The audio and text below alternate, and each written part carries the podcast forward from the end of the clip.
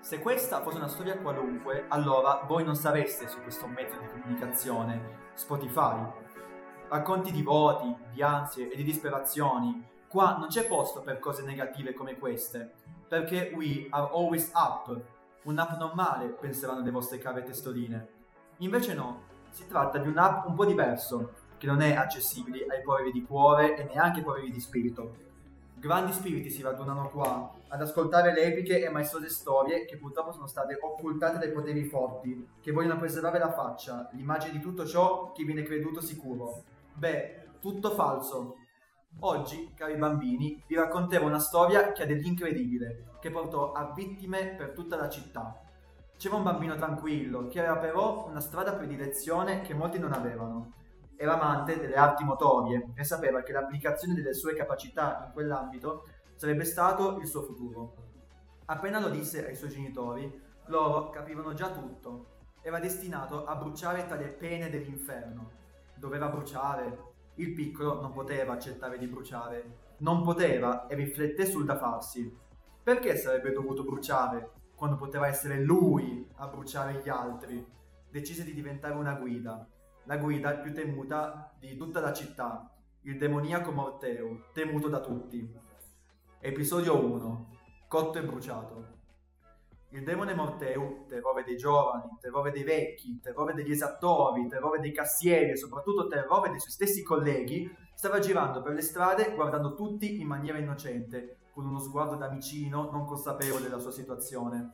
A destra il povero Alessio con la fronte tutta sanguinante che chiedeva pietà a quel demonaccio che aveva la faccia da innocente. A sinistra il povero Gustavo, o meglio, quello che ne rimaneva, due dita delle mani, un orecchio e una corda tendinea. E ancora un braccio su un tetto e una gamba nel pozzo, e non sono sicuro che siano di Gustavo, forse di altre persone.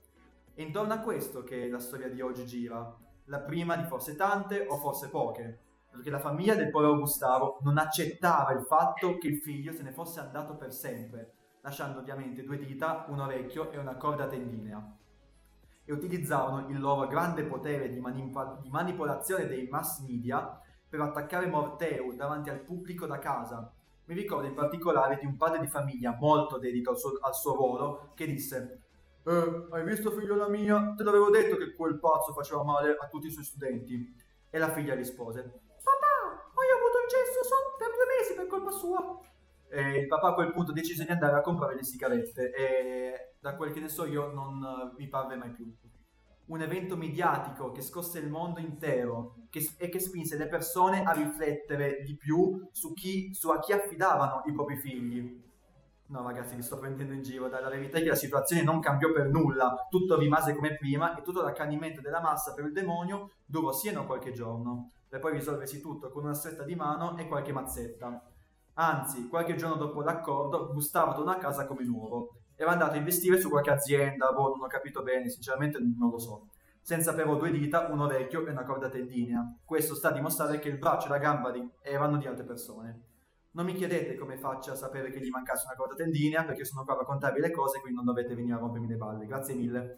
E anche oggi abbiamo la morale della storia, la prima morale di tutte. Non scambiarsi mazzette e non fidarsi del guru del digital marketing.